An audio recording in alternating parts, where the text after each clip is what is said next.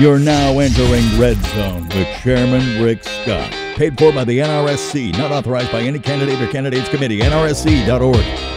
Hi, everybody. This is Rick Scott, Senator from Florida, the chair of the National Republican Senatorial Committee. Uh, this is our first podcast. It's called NRSC Red Zone because we are in the red zone. We've got just a few months to win the elections in November. Uh, this is ours to lose, actually, the way I look at it. If you look at uh, what President Trump had done. We, he had us in a great position on so many issues. And now President Biden has got us in a horrible position on so many issues. What this podcast is going to do is talk to leaders about you know what's going on and get their view. Uh, the first podcast we have the somebody that doesn't need an introduction, the 45th President of the United States of America, Donald J. Trump. So, Mr. President, thank you for participating. Well, thank you very much, Rick. So here's let's let's go into it. We're going to talk about um, six issues. Number one, the economy. Just think, when you're president, what cut taxes unbelievably, you've reduced regulations, streamlined the permitting, uh, you got rid of bad trade deals, you had the economy on a roll. Um, low unemployment when you left office, and now one year later, under Biden, we got high inflation. We've got uh, companies can't find workers. We got ships off the coast of California. We've got empty shelves. So it's it's not been it's just been a horrible year. What would you be doing right now with the issues that are going on? Well, we did. We had the greatest economy in the history, probably of the world. I don't think there's ever been anything like it. Then we had COVID, and then we built it up again from that point and uh, handed over a very strong thing. You know, bad things are happening for our country, and what I would be doing is uh, number one is oil. Uh, we're going, or and energy generally. We're going on this horrible spree of uh, everything's the environment, and they have no idea what they're doing, and it's a very sad situation because uh, we had we were energy independent. We had very low gasoline prices, very low heating prices, heating oil prices, et cetera, et cetera. Natural gas was coming out stronger and stronger. It's clean, and we were doing great both uh, in terms of the environment and in terms of the cost. And now you see what's happening with inflation and with all of the other things that are going on with the economy, including jobs numbers. Because if you compare the jobs numbers today with the jobs numbers that we had during this incredible uh, run that we made, it's uh, not even close. So uh, I think a very, very important thing to do right now is energy, uh, getting the energy costs down, because I think it has a big, it's a big factor with respect to inflation. Well, Mr. President, just think about when you were president, you had low unemployment, lower unemployment for um, all basically every, every minority group out there. I mean, what you what you did, right? So the second issue. Well, we had just, the best economy for yeah. we had the best economy for African Americans, Hispanic Americans, Asian Americans, uh, everybody, women, men, everybody, every category. We were number one in. Well, let's just go to the second issue you brought up, energy. So you you actually did what you said when you ran. You said you're going to make us as energy independent as we as you could, um, and you did. You worked hard at it. And now let's look at what uh, the Biden administration has done. They shut down the Keystone Pipeline. They um, uh, they've just attacked the oil and gas industry consist you know constantly. And what do we got? We got high gas prices uh, the and which is hurts the poorest families. Uh, so again, what would you be doing right now if you if you were back there trying to solve the problem that Biden created? Well, I shut down also the Russian pipeline, which he opened up immediately, and you see what that got him because you look at the mess we're in with Russia today. That would have never happened under our administration. Uh, we'd be drilling, we'd be going for oil, we'd be going for everything, uh, whether it's uh, solar I'm not a big fan of wind because I see what it does to the landscapes. I see what it does to the birds and the environment. And I'm not a big fan. And you could also make the case that when they make them, those big monster windmills, they make them in all, they're all made in Germany uh, and in China. They're all made, most of them are made in China actually, but they're made in Germany and China. And uh, if you're a believer in that, uh, there's a lot of stuff being spewed into the air to make them, a lot more than is saved later on. So I'm not a big fan. But uh, we are, uh, we were energy independent. Now we're going to OPEC. We're going to Russia, Saudi Arabia. We're going to the same cast of uh, of characters, and it's a rough situation for this country. And you're never going to be successful if you don't. You know, we were we're very lucky. We have gold under our feet. We have liquid gold right under our feet. Most countries don't have that. We were bigger than Saudi Arabia, bigger than Russia when I left, and uh, we were number one. And not and I dependent. think we would have doubled them up. and and not yeah, dependent and I think we would have doubled them up. Yeah, I totally mean- non- non-dependent. Yes, Right. I mean, yeah, totally. Yeah, you so next let's When talk. you look at New England, you look at New England. oh, They're buying their oil from Russia. Ships coming in from Russia. They're buying it from, and we would have had pipelines. We were getting pipelines. They made it very difficult in New York. Governor Cuomo made it very difficult to have a pipeline built across the state in a very poor section of New York where they would have created jobs and everything else. Unfortunately, that uh, was it was going to happen. We were going to do it. But uh, now what they're doing is they're reliant on Russia and other countries for oil, and New England and, and even the East Coast. But New England has the highest prices we have in the country.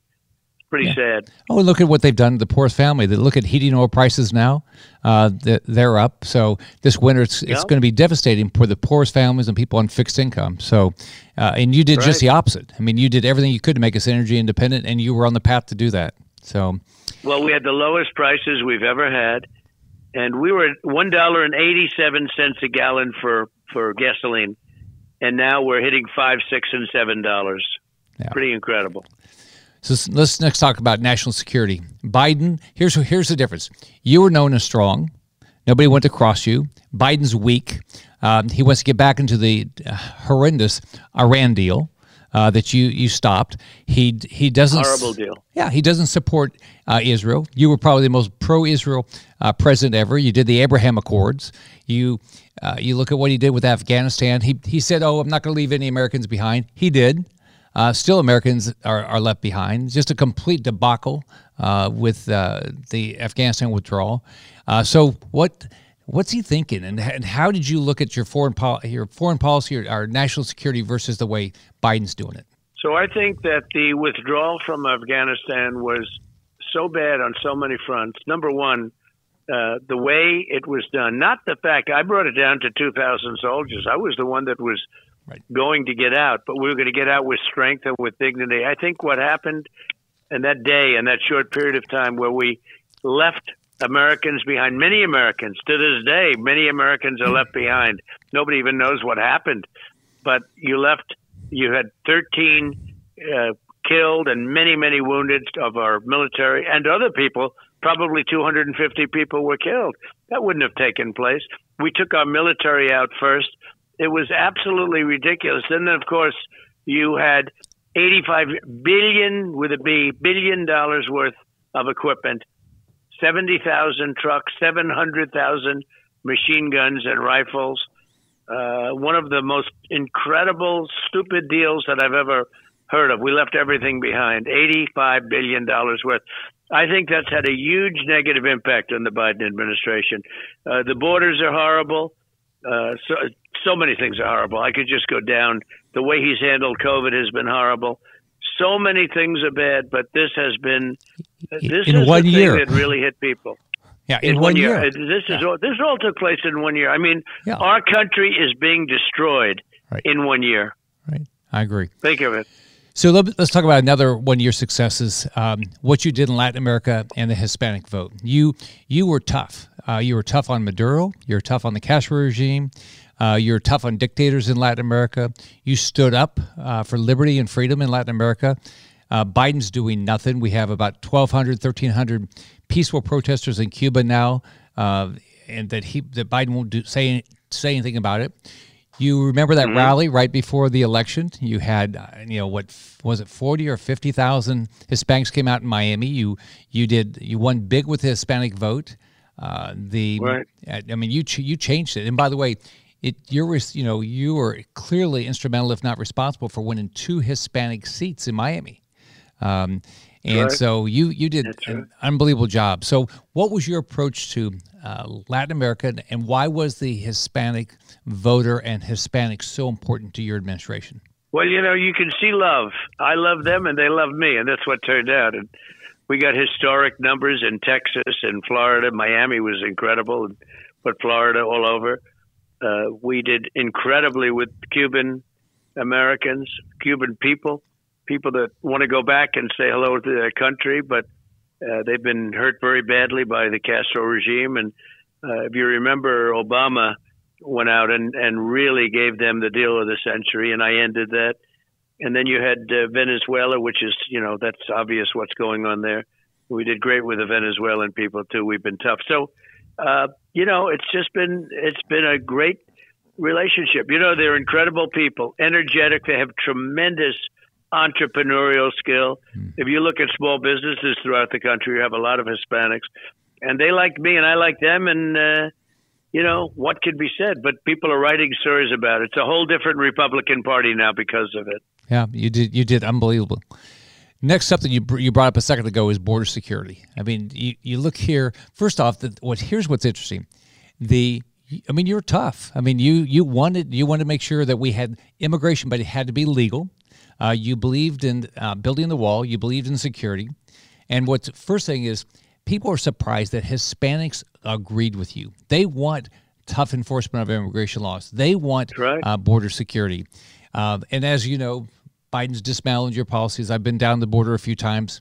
Uh, the it's it's it's mean it's just an open border. We had over hundred thousand people die of drug overdoses, uh, basically since you left office, uh, because Biden doesn't care. And so, what what should Republicans be doing to deal with uh, the border crisis we have right now? And you said it. He seems not to care because at first, when all these people started pouring through, you know, we had record low numbers of people coming in. Uh, we'll take people, but they come in. Uh, they have to come in legally. We had record, record numbers of uh, people that are just pouring in illegally into our country. They're not. When you talk about testing and the masks and all of that, they laugh when they mention the words. And uh, by the way, they didn't. They didn't have to qualify for that. Everybody else in the country did under the Biden administration. No, we we fought like hell to win the right to put up the wall. Amazingly, day one he stopped building the wall, and they're paying contractors a fortune not to go to work, not to finish the wall, millions and millions of dollars not to finish it. But that and my relationship with Mexico, really, you know, we they gave us twenty eight thousand soldiers free of charge, no cost to stop them while I was building the wall, to stop people from coming in. So we had the lowest numbers in history, and today you have the highest numbers. We had the lowest amount of drugs coming in in decades, decades, and now you have the most. It's I, I understand it could be nine times greater than it was. Oh. Drugs are pouring through the border right now. People are mentioning it. Drugs right now, fentanyl. Drugs right now are pouring through the border. I had it down to a number that nobody had seen in decades. Yeah, the um, big stuff. I think on the fentanyl, the Border Patrol. By the way, the Border Patrol is very appreciative of what you did. Uh, yep, every time I go to the border, the Border Patrol people are, are very appreciative. But I think they've they've confiscated in the last twelve months enough fentanyl to kill two and a half billion people. I think it's something like two and a yeah, half billion people. Right. And I mean, so right. if you if you like, here's what much I don't of it get. comes from China. Yeah, you you cared, and it looks like Biden doesn't care. He doesn't care. He doesn't care looks about like this stuff. Yep. So let's talk, talk it about looks something. like it's not not even believable, Rick, but it actually looks like he doesn't care about the drugs that are coming in, and they're killing people by the thousands, by the tens of thousands. So we had the 100,000. lowest number in decades, and, and he's now got, yeah, he's now got the highest number that anybody's ever seen. It's crazy. Not only people, not only you know terrorists are coming in. That whole Afghan, you know, with the planes coming in, three percent of those people they knew where they were. Oh, three yeah. percent of those people qualified. You're going to be hearing about the people that didn't qualify. Ninety-seven percent of the people that came out, we didn't know who they were.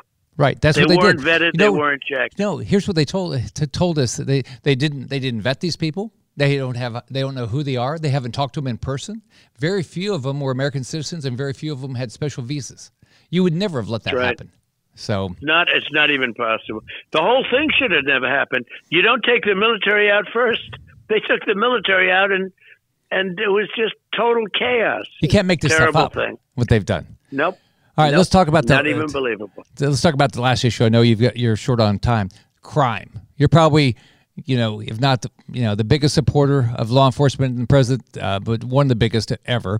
Uh, and now, what do we have? We have Democrat mayors, governors, uh, you know, you know backing with Biden this whole defund the police movement. We got we've got crime way up uh, in these Democrat cities and states, and so what would you what would you say to what would you say to Biden and Dees about this defund the police and and they're being disre- so disrespectful to people that that you know make sure we're safe each and every night? Well, in New York, we just lost a number of great policemen, shot, killed, and throughout the country. And these are murderers. These are horrible murderers. And nothing happens. They go after Republicans. They don't go after anybody else. If you're a murderer, you you murder somebody, you kill somebody, they let you out no cash bail, and all of these things, and it's just killing our country. All Democrat-run cities. We don't have Republican cities like this. All Democrat-run cities.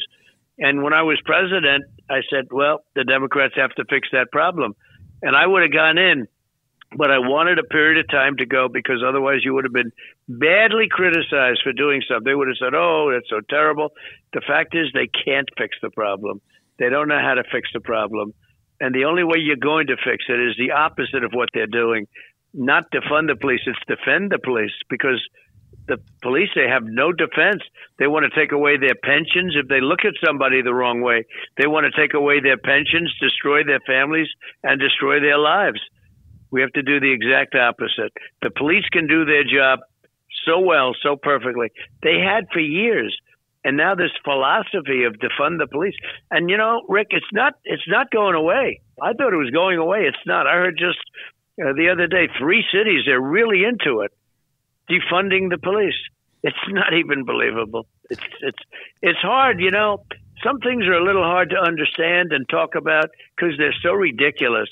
But this whole thing of defunding our police uh, is so ridiculous that you know, how do you even debate it? How do you even right. talk about it? And the American people are on our side. It has to be 90%. The American people are on our side. These are just politicians that have gone crazy.